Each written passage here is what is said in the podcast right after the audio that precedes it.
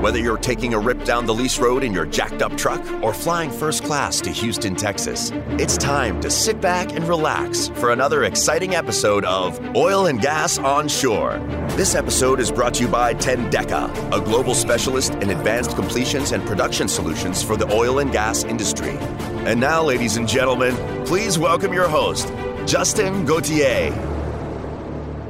Welcome to this week's episode. We're here at the Canon. And when I say the Canon, it's the new Canon. For those of you out there who don't know, the Canon is a big facility. It's kind of similar to WeWork, I guess, but they've got a huge building that offices probably about, I don't know, from what I've seen so far, like 100 different little companies. And where I was recording before was like an old church, I think. And it was, you know, kind of run down, pretty unique, actually. And so now this is the first time we've recorded in a new building. And so I'm here at the new Canon with Matthew Hoppins, account manager at Weatherford. Matt, how's the week been for you, buddy? It's been a good week, man. Yeah? I got no complaints yet. Good. But it's Friday, so you never know. As long as I can make it through the next 6 hours, I'm good. Well, hey, we're in the oil field, so 24 hours a day, things can happen 7 days a week, right? So any big highlights from the week, man? No, not to speak of really, man. Just business as usual? Business as usual. I got a lot going on at the home right now, so I'm dragged in two different directions pretty well. Okay. What's going on at home, man?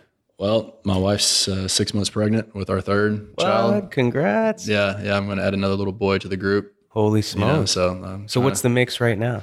I have a 8-year-old daughter who's about to be 9. Yeah. She's going in the 4th grade. I got a 16 or 18-month-old son named Cooper and another boy on the way, Cody. Wow. Well, congrats to the Hoppins family. Well, thank you. That's crazy. So I have a daughter and a son. Daughter's 3.5. My son's... he's turning 9 months, and like the dynamic at home is hilarious. Like over the last few weeks, it's been like my son's so loud. Like he loves to scream mm-hmm. and anything loud noises, which I think just men in general, like we loud big bangs and, you know, whether it's guns or car crashes or just like anything loud, right? Football collisions, shit like that. So he gets screaming, and my daughter hates loud noises. So she gets mad at him, and then she's yelling at him, but then he thinks it's funny. So he's yelling back, and it's just like, lately, it's been crazy at my house. And that's only 2 of us, dude. I cannot imagine 3. So huge props to you guys. Yeah, I got a lot to look forward to. That's for sure. It's definitely going to be a change. That's putting it lightly. Yeah, but it'll be good. It's a blessing though, man. Yeah. You know, when I was younger, marriage and kids was the absolute last thing I ever wanted. Yeah. But I couldn't imagine life any differently now. Right. You know? Yep. Some of the best memories happen with you know, when you have your kids. And even though it's chaotic, some of the best memories, like I was talking to a buddy this morning, actually my business partner with KTX Fit, he's going tent camping with his daughter who's 3.5. And we laughed and we're like, holy smokes, that's going to be a lot of work. But I remember taking my daughter camping.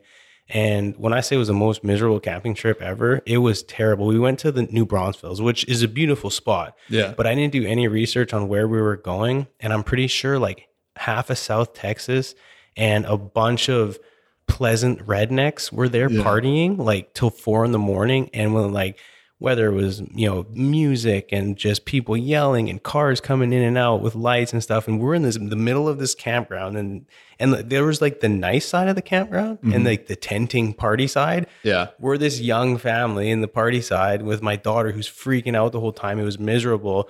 And at the time we were like, we should just pack up and go. But I say that to say some of those, the shittiest times at the time that you think are bad, like make for the best memories. Like, no, yeah. Yeah. We'll never forget it. It was the funniest thing. So yeah, you're right. Sometimes chaos creates the best memories. So, and I'm sure I've got a lot of chaos filled days ahead of me. Yeah. No, that's so. And the wife, she's doing good. Yeah. She's doing good. This is her second pregnancy.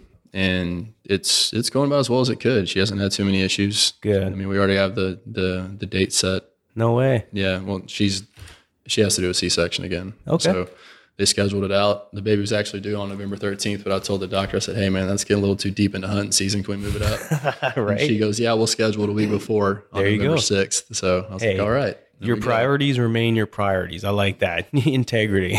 That a boy. I'm not saying I'm going to get away with it, but I'm trying to lay it out just in case. Hey, shoot for the moon, man. Right. You know what? You'll land somewhere. You get halfway there, you're good. Yeah. That's the way I look at it. Awesome, man. So you recently got promoted. I remember we were at a customer's office and we ran into each other. And so you recently got you were in sales, now you're in account management, is that right? Yeah, I was a technical sales rep at Weatherford in the cementation and liner hanger division. Yeah. And Weatherford they created account manager positions. Cool. And, you know, a lot of these oil and gas companies, you know, sales, account manager, business development, you know, a lot of it all falls under the same. But sure, Weatherford's idea of an account manager is someone who goes into an account and you know, someone like Weatherford has multiple product lines. You know, I could have 15 Weatherford salesmen in one place at one time. And to kind of avoid that, the job for me is to go in there, find out what Weatherford can offer to these companies, and then bring the right people in there. You know, okay. I don't want to bring in a bunch of reservoir monitoring guys and people who are dealing with that kind of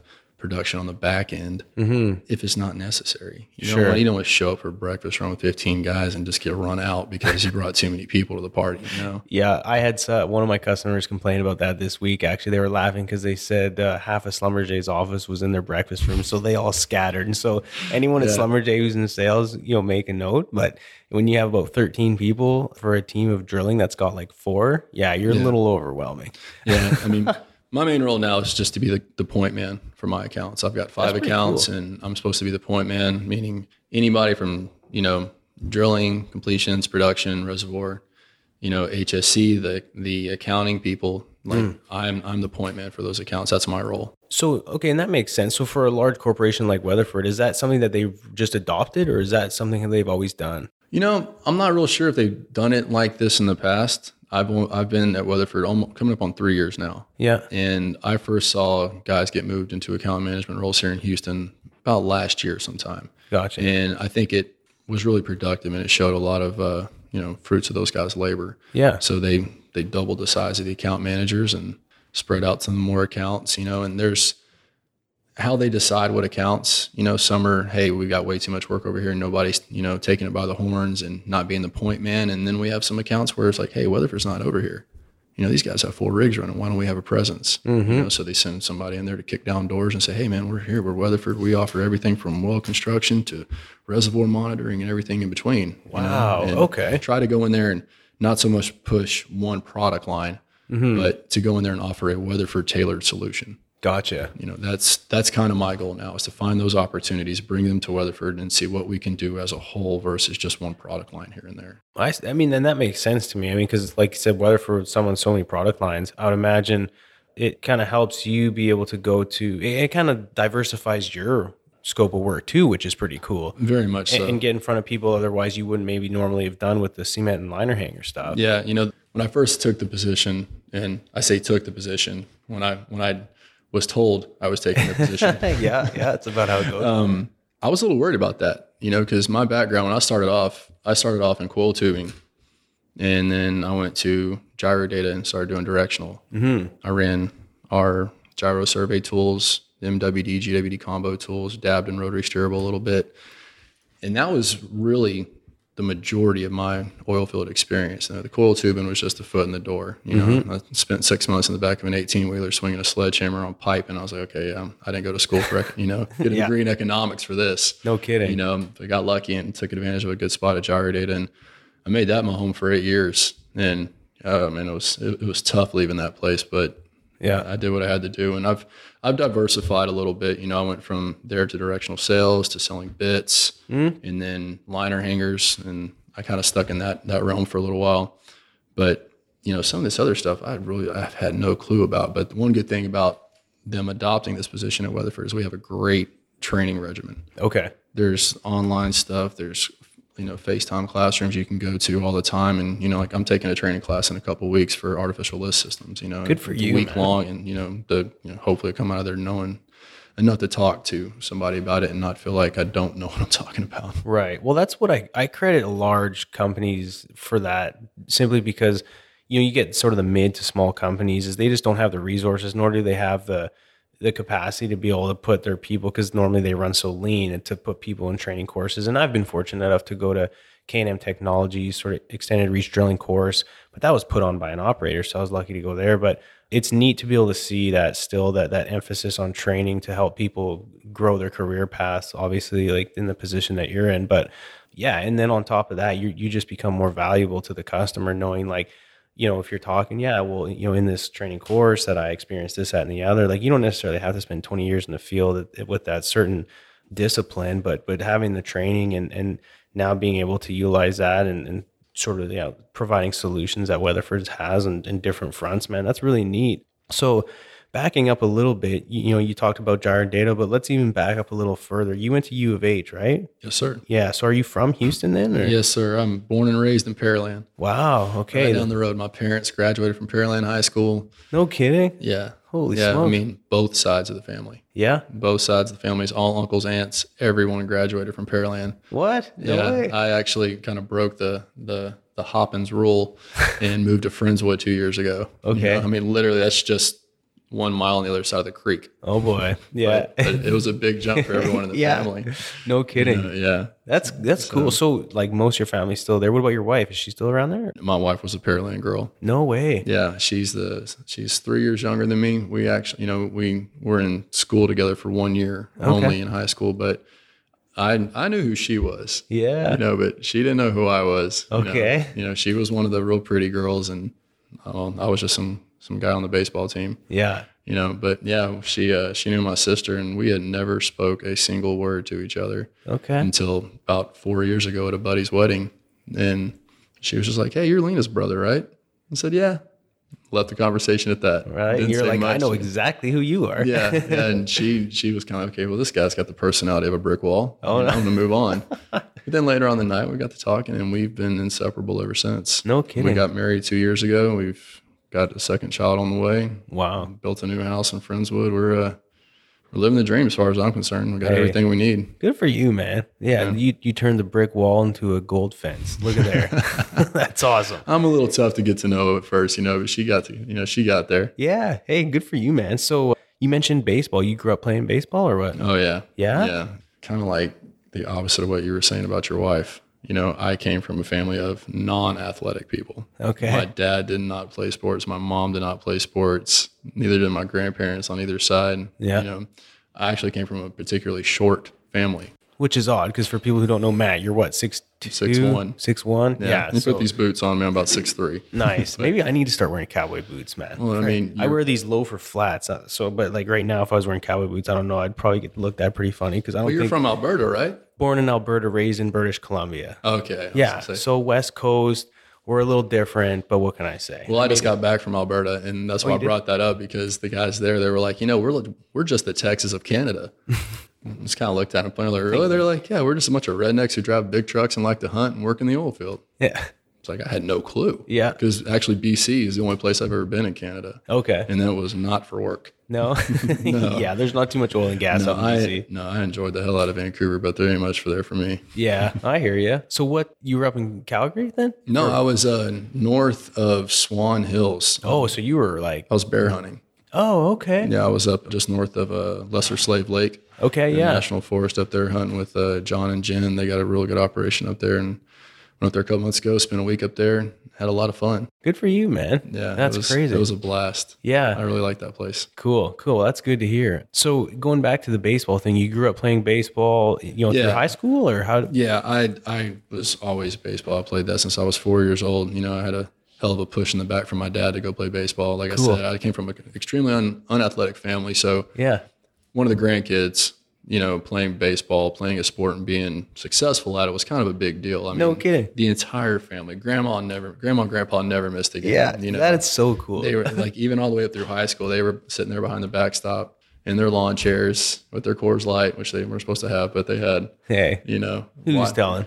Watching Matt play baseball and, you know, that's bugged the hell out of my sister. Yeah. She always got dragged along. She was 3 years younger than me and didn't play sports. Oh, so she had long days at the field when it was hot, just trying to figure out a way to keep occupied while you were out there crushing it. Yeah, but it did her a favor, in my opinion, because now you go to her house and she's got baseball on during dinner time, just like we had when we were kids. Nice. You know, so she's continuing the tradition, which is good. But very cool. Yeah, I played through high school at Pearland. We got one round short of state. And I hung them up after that. I had a couple little small offers from JUCOs. Okay. But I always told my old man, I said, look, I'm not going to play unless I go to a four-year school. I mean, I like baseball. I love it. Still my favorite sport. But yeah, you play at that level of college, you got to eat, sleep, and breathe it, man. Yep. You know, I can imagine. Just like when you're in the field, you know, you got to eat, sleep, and breathe that stuff. And I didn't have the passion for it. I wanted to go to school. My plan was to go to law school. Oh, wow. That's what I always wanted to do. I worked for a litigation support firm all through college, and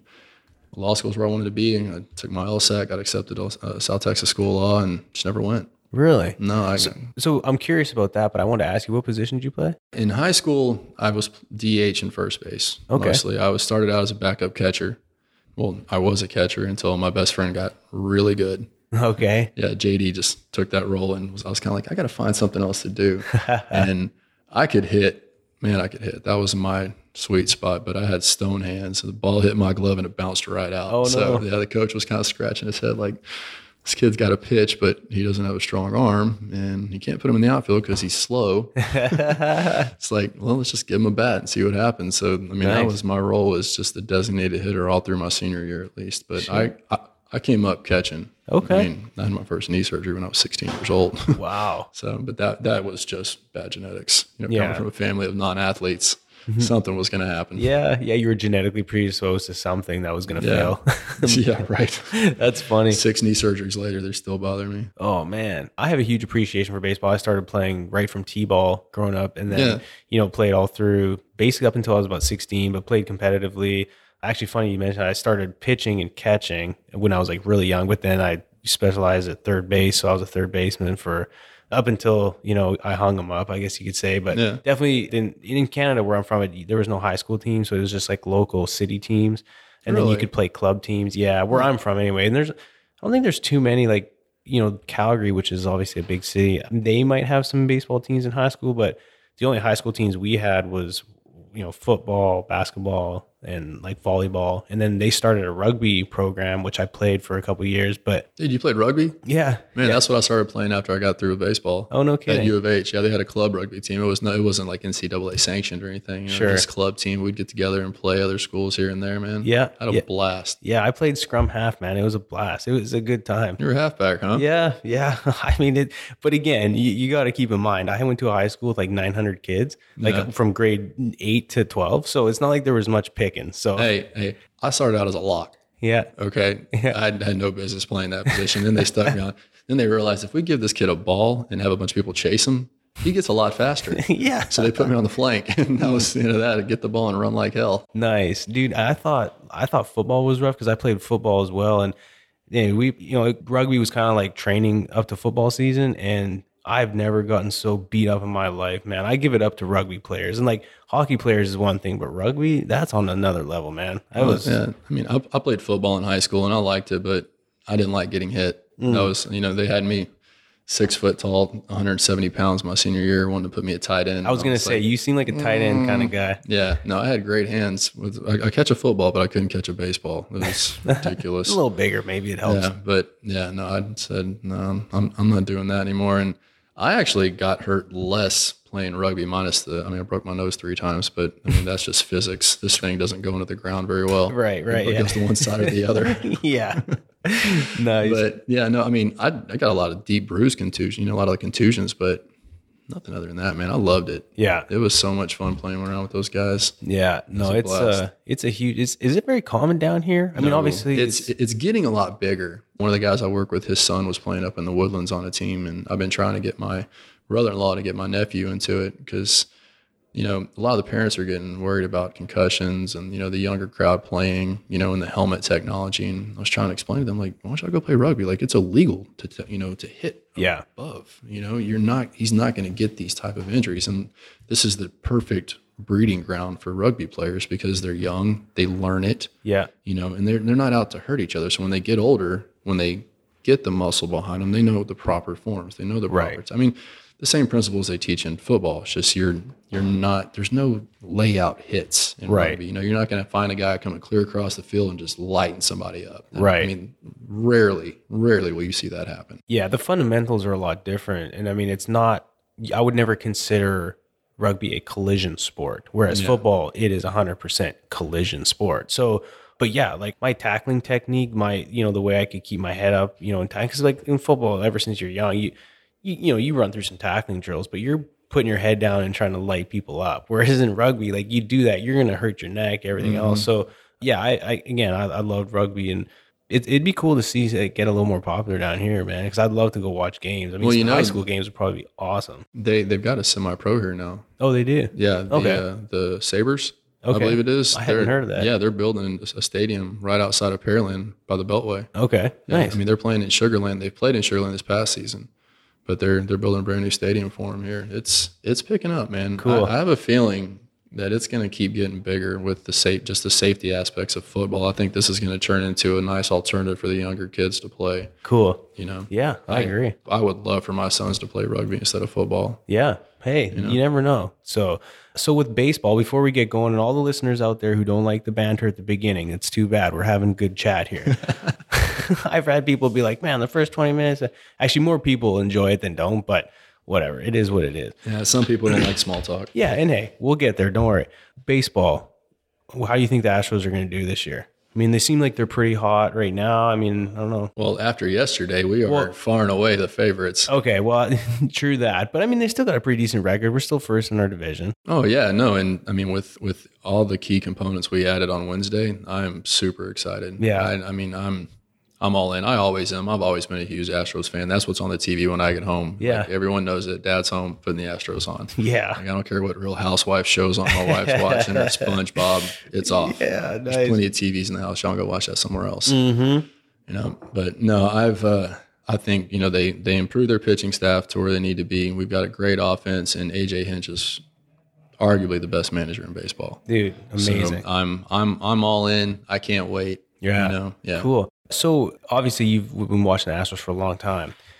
2013-14, terrible seasons, right? Then they started using data, and whether you want to call it artificial intelligence, AI, calculated making decisions on how to improve their team. There's a book called Astro Ball. Have you read it? No. It's by Ben Reeder. He's a Sports Illustrated writer. Well, anyway, he wrote a book kind of explaining the new way to win in baseball, and because the Astros were kind of like a guinea pig on, you know, they put together, they called it like a geek room or a geek dungeon.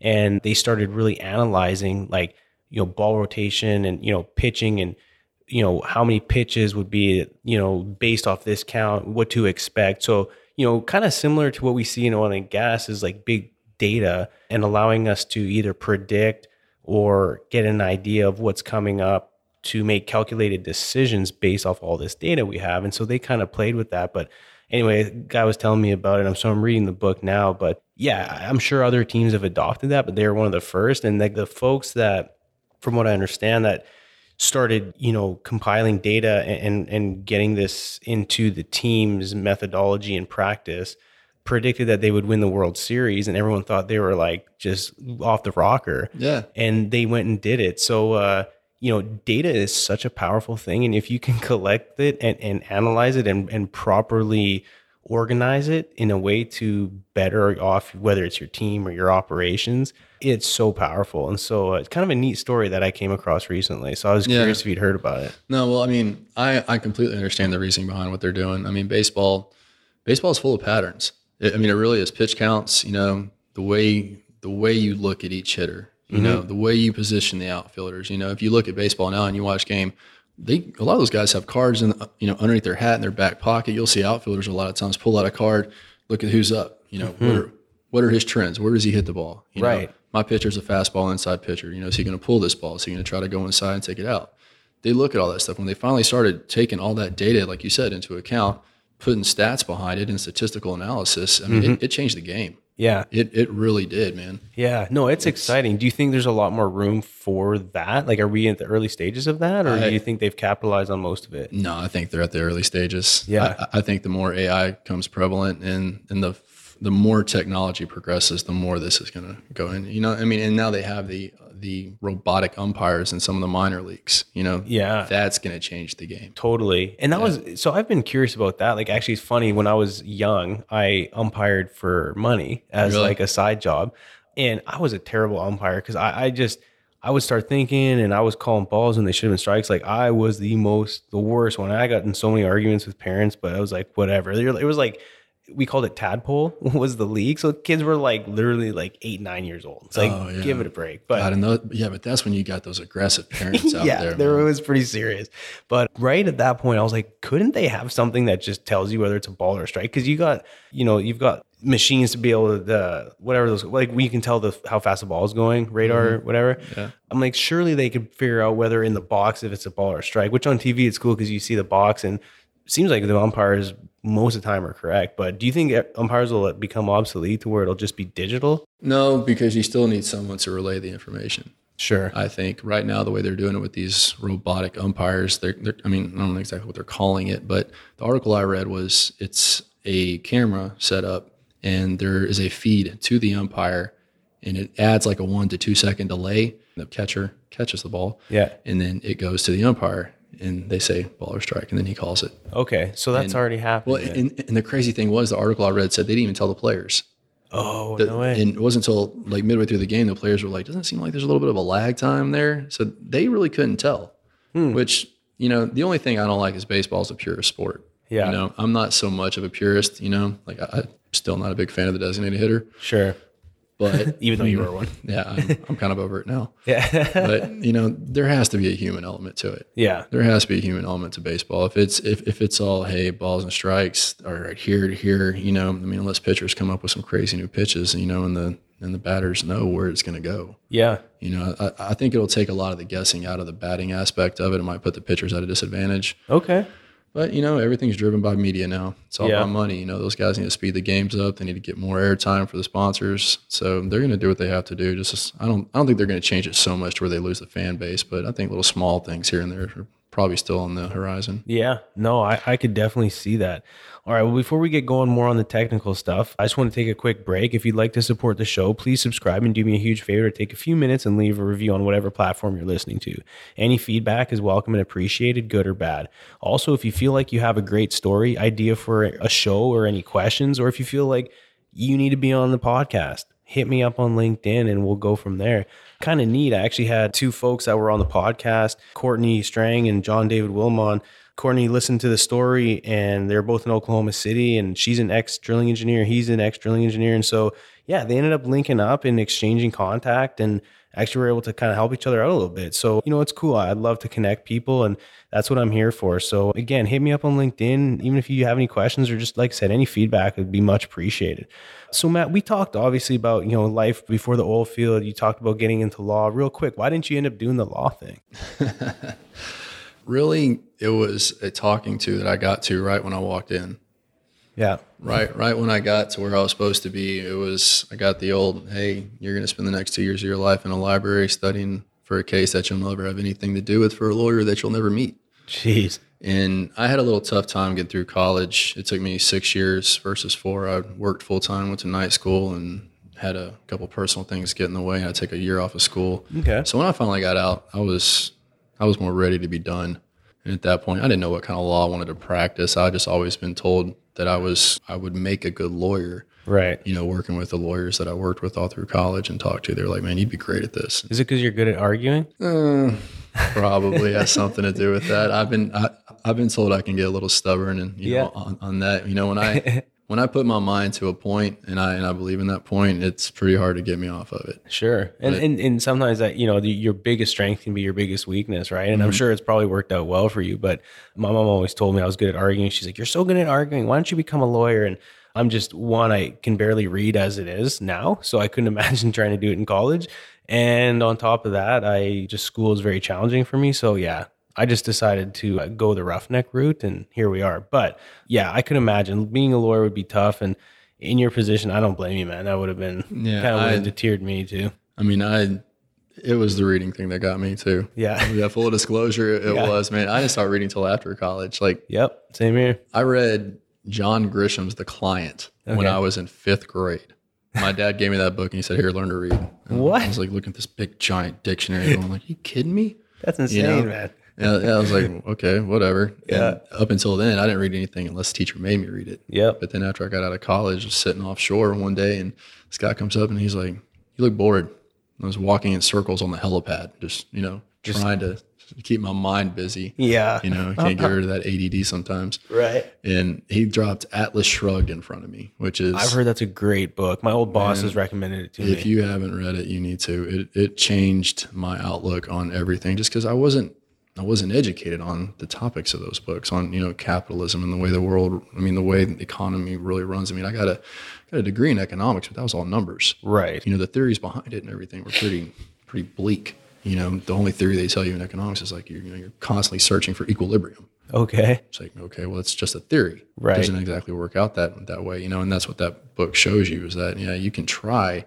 to steer a market or an industry in one direction, but if everyone else doesn't buy in, then you're on your own. Mm-hmm. You know, and The Fountainhead is another really good book by that same author, Ayn Rand. I actually read that one first. I started Atlas Shrugged, and I was like, this is a little bit too much. And then a buddy of mine was like, no, the same guy was like, try Fountainhead first. It's a lot shorter. You can get into that. And I read that, and I was hooked.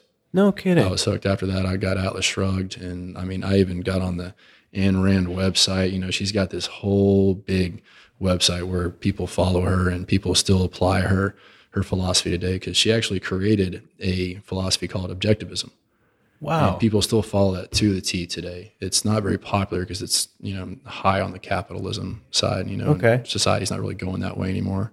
Are you knowledgeable enough to briefly explain what objectivism is? Briefly, I guess. One of the things that she always pointed out in her books was that selfishness is a virtue, which most people are like, what the hell are you talking about? But her thing was selfishness is a virtue as long as it's used for good and no one's hurt, basically. You know, so it's just thinking about yourself first. You know, don't put yourself in bad situations. It's not, hey, I got 2 tacos, you don't have any, haha. Right. It's not that type of selfishness. It's, I'm going to do what's best for me. I'm going to do what's best for my family. I'm going to live for me and my family and nobody else. Right. You know, and there's extreme views of that and there's moderate views of that. Just like everything. Yeah. You know, I take that as moderate as, hey, you know what? First and foremost is my family. Right. It's me and my family.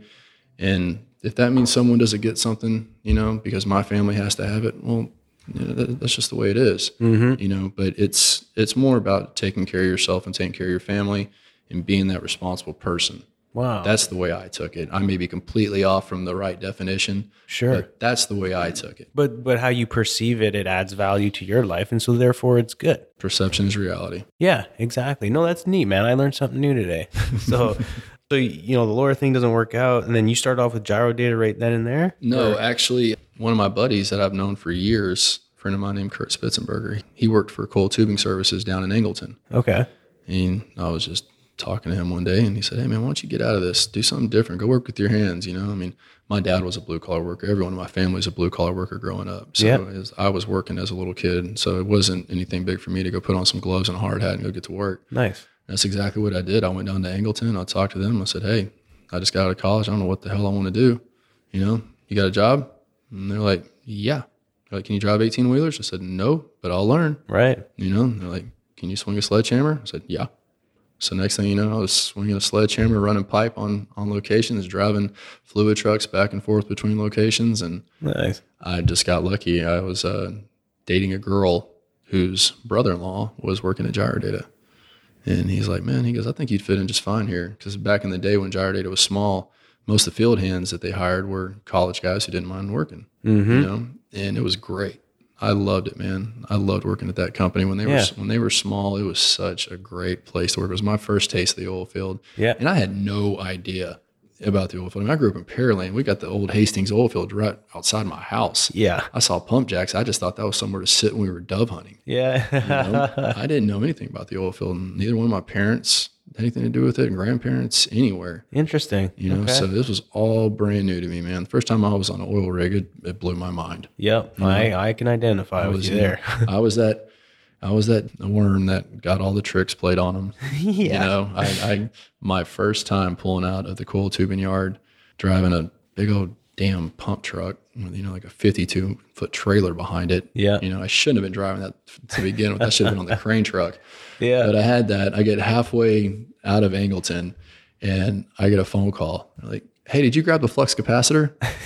No, I didn't. Damn it. I never didn't know what the flux capacitor was. I don't even think I've ever seen Back to the Future and paid that close attention to it, right? So I go back, park the truck, go into the shop, go in there, and I talk to Danny. And I'm like, hey, man, I need a flux capacitor for this job. And he just buries his hands in his head. And he's like, he's like, who told you to come back and get that? And he's like, look, man, you've been had. Here's it is, you know? And I was like, oh, okay. I was like, so I need to have a talk with somebody when I get on location. You know, and then...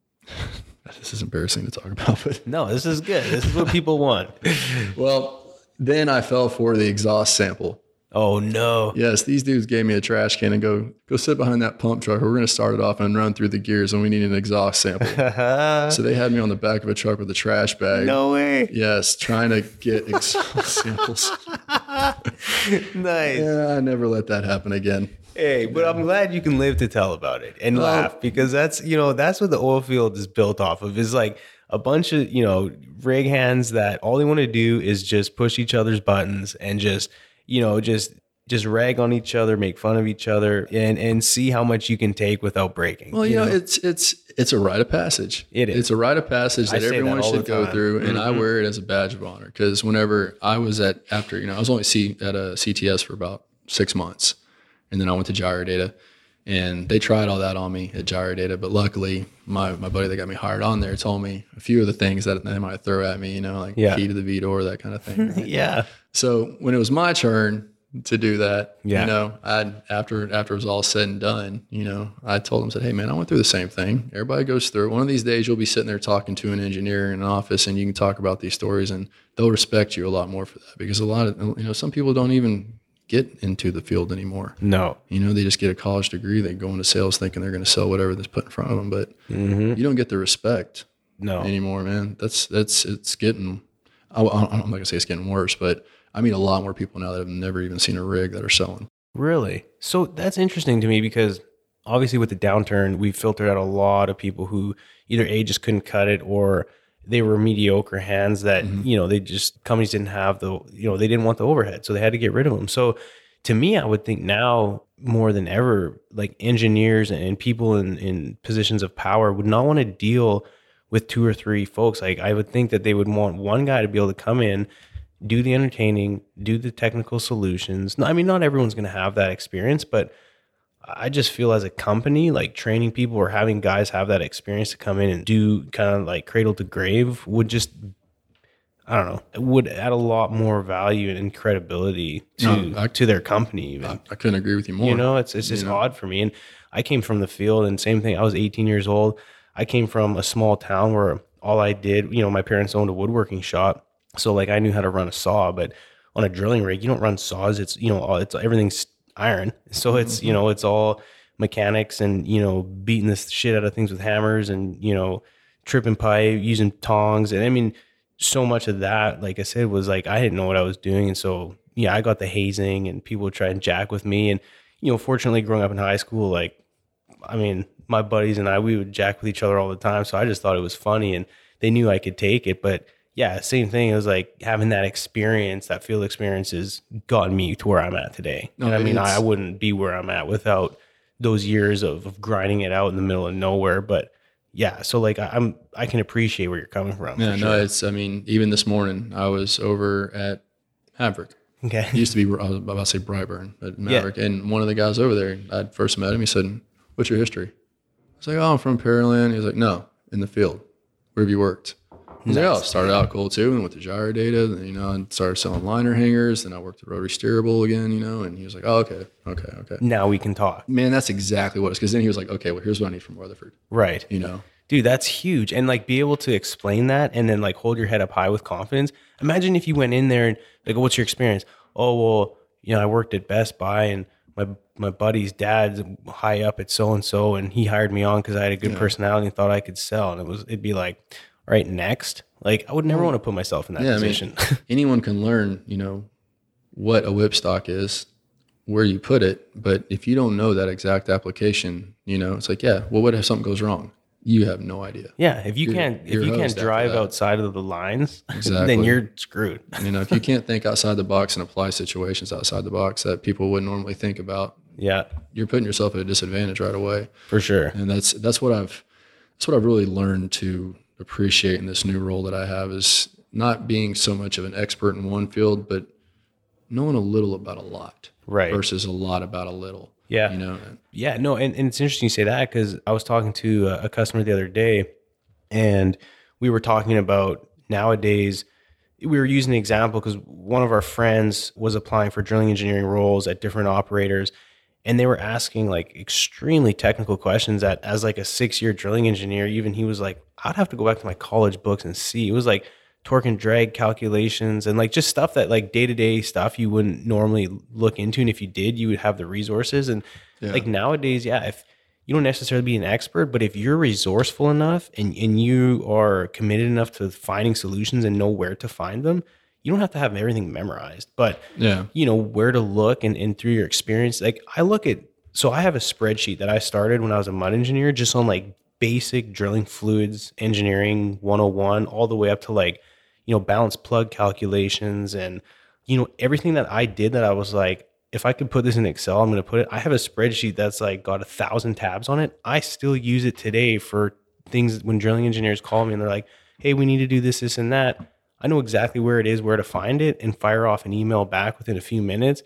But like, yeah, like without that field experience, I probably wouldn't have nearly the information I have. And so like a lot of that, it's like, as long as you can find the information, you don't necessarily have to have it memorized, but just be resourceful and know where to get information and where to get the solutions to provide to your customer. Yeah. Like I'm not that organized. I have a binder full of papers that I couldn't tell you how to find one paper in there, but it's got everything you're talking about there. And it's sitting right next to my dozens of tally books that I used in the field. Nice. You know, I always keep that information. Like sometimes I'll hear a name and I'm like, wait a minute, I worked for that guy before. I know I did. I know I've met this dude, and I'll go back through my tally books. And, you know, sure enough, I'm like, you were working for New Tech Engineering. Remember that? And he was like, oh my God. Yeah. He's like, I didn't recognize your name, but I remember that job. Yeah. And dude, that's so cool. And after that, I mean, your job as a salesman after that is smooth sailing, man. I mean, you get in with them, and as long as you still know what you're talking about and you can offer the right solution, I mean, it's a no-brainer who they're going to go with. Yeah, you know? And that's what I credit a lot of my success to, is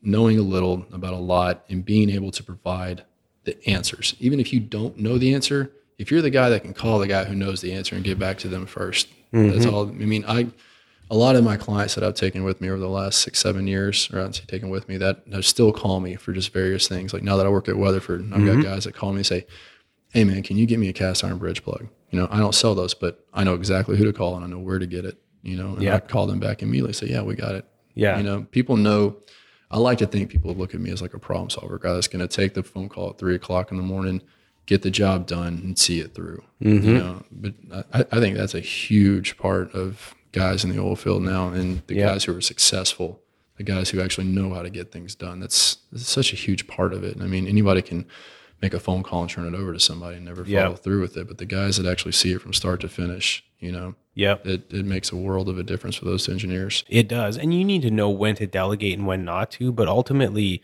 you should have enough sense and be knowledgeable enough of how urgent the situation is or how complex, you know, the situation is to, you can either bounce it off, which there's a lot of people in the oil field that are good at delegating. And it's like, why would I even deal with you? But like you said, and I think, and one of my questions was going to be, you know, what separates someone like yourself from the rest of the pack? And by someone like yourself, someone who's successful or someone who does a mediocre job. I mean, how can people in nowadays in the environment that we're in, because it's still, I like to call it the sort of the downturn hangover, but like, how do people differentiate themselves nowadays being in such a still somewhat volatile environment? Do you think that plays a big part in it by talking what you're saying? I do. Yes. 100%. Yeah. I'm a very big believer in customer service. I mean, I've worked for service companies my entire life, and I know what, I mean, it's in the name. You're a service company. You provide a service. If your client says jump, you got to say how high to a certain point. Yeah. You know, you got to be the guy that they call, they know they can trust,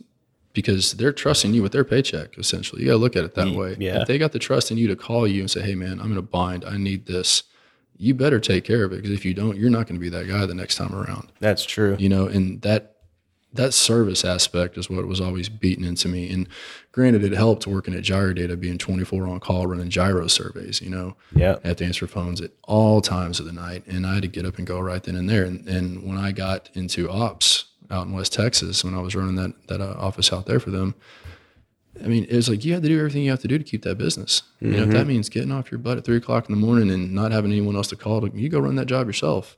Yeah. You know, you got to do what you got to do. And if you can't do it, you call them and say, hey, you got to be honest. Like, hey man, I'm sorry. I wish I could help you out. You know, I've exhausted every resource I can. Yeah. But being that guy that they trust, that they can trust their job with. I mean, because essentially that's what it is. These guys are trusting you with their job. Yeah. You know, because if you mess up because they trusted you and you don't know what you're doing, you lie to these guys telling them you know what you're doing. I mean, you're ruining yourself. You're mm-hmm. ruining your reputation. A lot of people forget about that. A lot of these newer salesmen forget about that these engineers talk. Oh yeah. They talk a lot. They may not discuss pricing a lot, you know, like I really rarely ever come into that where it's like you sell two guys who are buddies working for two companies, the same thing. And you know, one's hey man, why are you charging him this? I don't ever get that. Right. Most guys respect the commercial side of it because they understand it's pretty complex on how we come up with pricing. But yeah, I agree. Like a lot of engineers talk, and because knowledge is power. And so if in being able to talk to, and I use drilling just as an example, because that's in the world I live in, but you know, if you're drilling in, you know, XYZ county, and you know that whatever Chesapeake's drilling right beside you, you're going to do, I mean, if I was drilling, I would be trying to make buddies with as many drilling engineers as I could, because if someone comes up and I don't know how to solve the problem, chances are someone's seen it. I mean, those guys share information all day long, and they do exactly that. Yeah. You know? I mean, I noticed that a lot when I was doing rig calls out in West Texas. You know, when I was younger and I'd go out there, I'd go to, you know, let's just say a Conoco location, and there'd be an engineer there from Noble or something, just BSing with the company, man. Yeah. Just getting tips. How'd you do this? How'd you do that? You know, hey man, we're losing returns on this, you know, what's your mud weight, that kind of stuff. Yeah.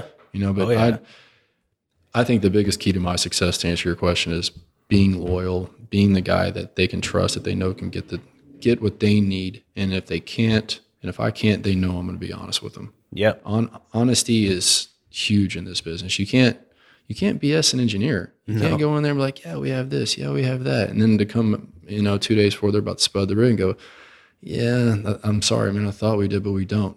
You're never going to get a phone call from that guy again. Yeah, you're ruined at that point. Yeah. Yeah. And so I mean, I've made that mistake. You know, it's a steep learning curve. But once you figure out what they want, you know, just making sure that you're the guy that they can trust is the biggest part for me. Yeah. You know? Yeah. No, and I've learned throughout my career, it's okay to say, you know what, I honestly don't know, and I don't want to provide you with an answer that may put you in a shitty position. Oh yeah, I'd rather say that all day versus, yeah, I can get that for you, and then pray and hope that you have it sitting on the shelf somewhere. Right. Yeah, and then have an alternative. Like, you know, it goes to saying, it's an old saying. It's like, I don't know the answer, but I know where to find it. Like that goes a long ways. Well, and you know, like when I was selling float equipment, especially, you know, that stuff flies off the shelf. It's on every single casing string on every single well, mm-hmm. you know, that's drilled. And we don't always have the blank connections that they want to, you know, thread those, you know, semi-flush or ultra flush or something like that. But I've got buddies who work for competitors. Right. We're friends, and we understand the decency of being in sales with each other, you know, like I say, hey man, I can't provide this for this operator, you know, can you help out? Yeah, I got it. Okay. Give him a call. Just don't go after all my business, man. Help me out. You know, and that works great. And those engineers, they love that. Yeah. They love it when you can work with, you know, your competition, because they see that you're both on the same goal of getting them taken care of. Yeah. Yeah, and that should be every salesman's goal, is to find a solution for your client, complete it well. Yeah. No, that's, man, I love hearing that. And hopefully a lot of the folks out there, I know there's quite a few salesmen that listen to it. This is a lot of the reason why I like doing the podcast, is because it's, you know, sharing the information of like, and sort of the keys to success that you have, folks can learn from it. What would you tell folks, like, cause you and I both worked in the field, moved our way up into sales.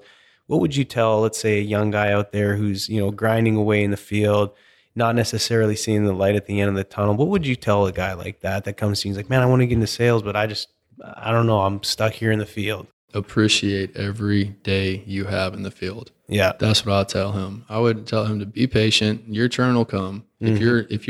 If you know what you need to know, and you put yourself out there and you give yourself those opportunities within that company, and you make it known, hey man, I want to move into this. Yeah. You know, but when you're in the field, you got to take advantage of that. You're not going to learn anything. You're not going to learn more than you're going to learn in the field. I don't care what book anybody gives you and says, hey, this is how you drill a well. Right. You know, there's no book on how to talk to a company man. You know? Yeah. There's no book on how to talk to a tool pusher, you know, because those two guys know more than anybody. Right. You know? Of course. You know how that works. Yeah. You know, and I mean, it's, you get the respect in the field, you get the knowledge in the field, and the longer you're in the field, in my opinion, the better you'll be in the office one day. Yeah. You know, because I mean, I was only in the field for like 4 years. I wish I could have stayed longer. Yeah. You know, I wish I could have moved up to be a full-fledged directional driller. I would know so much more. Sure. You know, but I would definitely tell that young man or woman, yep, hey man, take your time in the field. If you get an opportunity and you think you're ready, grab it. But don't get disgruntled by sitting in the field a couple of years longer, because it's going to do nothing but better you in the long run. Absolutely. You know, I mean, I honestly wish I could go back and spend more time in the field. I took the jump because I started having kids. Yeah. You know, I didn't want, at the time I was working in West Texas, I was flying out to West Texas every week and flying home every weekend so I could see my daughter. Yeah. And whenever I was given the option to move out there, I was like, God, man, I just don't want to be that dad that flies home every other weekend to see their kid. Sure. It's not what I want to be. I wasn't raised like that. I want family dinners at night. Good, you know, for you, man. We sit around and talk about what we all had for lunch while we watched the Astros. Yeah. You know, that's what I grew up in. That's what I wanted. And, you know, so I said no to that job, and, you know, I came back, and then, you know, I got into sales, and I've been doing my thing there. And then, you know, even when you're in sales, you travel a lot. Yeah. You know, and when my wife, when we decided we were going to get married, first thing she said was, I want kids. And I was like, I'm going to have to make some changes, aren't I? You know, and at that point in time, I was working for DTech Rotary Steerable, and they had just started out here in the States, and I was the only sales guy in the country. Oh, wow. So I was traveling every single week. Jeez. And I mean, and we were killing it. We were doing really good. We were picking up a lot of new work. Yeah. And she just basically told me, she said, look, you got to get a new job. She said, we can't be having kids and you traveling all over the place. And it's one of those things, man, you got to balance this job in your life, I mean, in your family life, and decide what's more important. And I got extremely lucky when my boss now called me up, and we had a previous relationship. You know, I've known him for a good amount of time. Yeah. And, you know, he's like, hey man, I need someone I can trust over here at Weatherford. I know you don't know this product line very well, but I know I can trust you, and I know you'll put in the work. So didn't want to leave DTech, but I made the decision, and it's worked out for the best, because I've since gotten to see my daughter a lot more. I've actually gotten full custody of my child now. So awesome, my entire family's at the house every night when I get home. Dude, you know, that is coming home and seeing the little 18-month-old boy put his hands out and run up to me, you know, it's like, man, that's better than any rig bonus you'll ever get. I'm telling you. Yeah, you know? you can't exchange that for money ever. I mean, and good for you. And you say lucky, but I mean, and you've probably heard the definition of luck. It's when preparation meets opportunity, and you prepared your whole life for that opportunity. And here you are, and now you said you're living the dream, man, and that's what it's all about. Yeah. So, well, you know, like I grew up with a dad who was a blue-collar worker. He was an elevator mechanic his entire life, so was my grandpa. Yeah. You know, my dad was like, I'll be damned if you're going to do this. Because you're going to go to college. You're going to be better than me. Then after, exactly. Yeah. Like, do whatever you want. But that man made sure that he was home every night he could be home. And we waited for dad to get home to eat, you know, and then dad was the star of the show. You know, dad would make everybody laugh. We talk, you know, it's the little things like that that I wasn't willing to sacrifice. Yeah. You know, but the oil field accommodates, man. Yeah. You know, the oil field, for all its ups and downs, the family value in the oil field is something I think you're hard pressed to find in other industries. Yeah. Really, because this is all about family. Everyone understands that. Everybody wants to go to work and get home safe at night. Yeah, that's exactly right, man. That's huge. Well, there's a couple more questions. You've answered a lot of one of them, which is, I normally ask if you have any daily habits or routines that could contribute to your success, whether it's, you know, your career, your personal life, but without getting into the nitty gritty, I mean, is there anything that you every single day, whether it's when you get up, you put your socks on a certain way, or you journal, or is there anything kind of unique that you do that maybe no one knows about? Or is well, I mean, yeah, my wife knows about it when she's up when I get up. Okay. No, not having anything to do with work, but the first thing I do when I get up in the morning after I brush my teeth is I do 50 push-ups, and I do a lot of yoga stretches. Good for you, man. Try to get the blood flowing. I mean, if the blood's not flowing, you can't think. Yeah. You know, and driving at 6:00 in the morning in the downtown Houston, you need your blood flowing because there's a lot of crazy people driving out there, right? Yeah. Nice. You know, but between that and making sure that either when I'm sitting in traffic or I'm at home at night, you know, making sure that I recap everything that I did the day before. Cool. Or, I mean, not the day before, but that day. Yeah. I mean, even if it's just looking back through my notebook, mm-hmm. you know, I may transfer some of that information to my little spreadsheets that I keep, you know, for each client, each product line, and all that stuff. Yeah. But just keeping that information fresh. In my opinion, talking to somebody about something and then closing your book and not looking at it again until you have to is a big mistake. Mm-hmm. You know, you got to keep all that stuff fresh in your mind, because you never know who you're going to see. Yeah. You never know who you're going to talk to. Like us meeting in Conoco, you know, it's totally by chance. You might meet somebody sitting in Conoco and like, hey man, I was over here at this operator today and they're doing this. And you're like, yes, I know. You want to work together because there's something we can do to pull this together, you know? Yeah. You scratch my back, I'll scratch yours. I mean, for sure. You got to keep that stuff fresh in your memory. Yeah. You know, this is not a job you can just start and stop. You can't, it's not a 9 to 5. No. It's not. A lot of people like to think that sales is, oh, you're out playing golf and you're on. Yeah, we might get to do that here and there. Right. You know, we might get to go to sporting clay events and stuff like that, but there's a reason we're going to those places. Yes. It's because we want to see those clients and talk to those clients outside of what we talk to at work. I mean, you have to build a professional repertoire with these people and a personal. You know, you got to be able to get along with these guys that shoots, fishing tournaments and stuff like that, you know? You know when to turn work off and when to turn it back on. Yeah. And in my opinion, the more you keep that memory fresh in your brain or that information in your brain, the better off you are. Oh, yeah. So push-ups in the morning and reading all my notes from the day before, you know, that night. That's about it. That's simple, but obviously extremely effective. So good for you. Well, look, man, we're getting close to wrapping this thing up. A few more things I wanted to mention. We've got some events on deck, so Julie, why don't you tell us about some upcoming events? Hey, it's Julie here, and I have a few OGGN announcements before we're heading into the events on deck. Street team, we are still taking volunteers for our street team. We're only asking for an hour of your time per week in exchange for perks such as free entry to our happy hours, shirts, networking with other young professionals in our group. The group is within Facebook, but you do not have to have a Facebook to join. Just send me an email. The link will be in the show notes and I can get you started.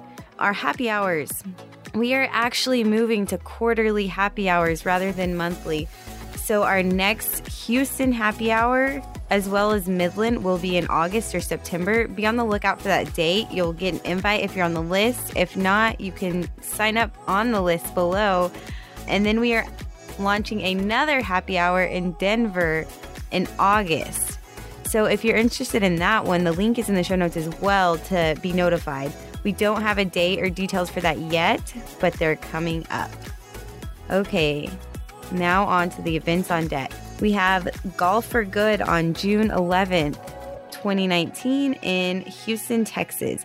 All proceeds go to help Redeemed Ministries with our long-term recovery program and Safe House to help victims of human trafficking become survivors.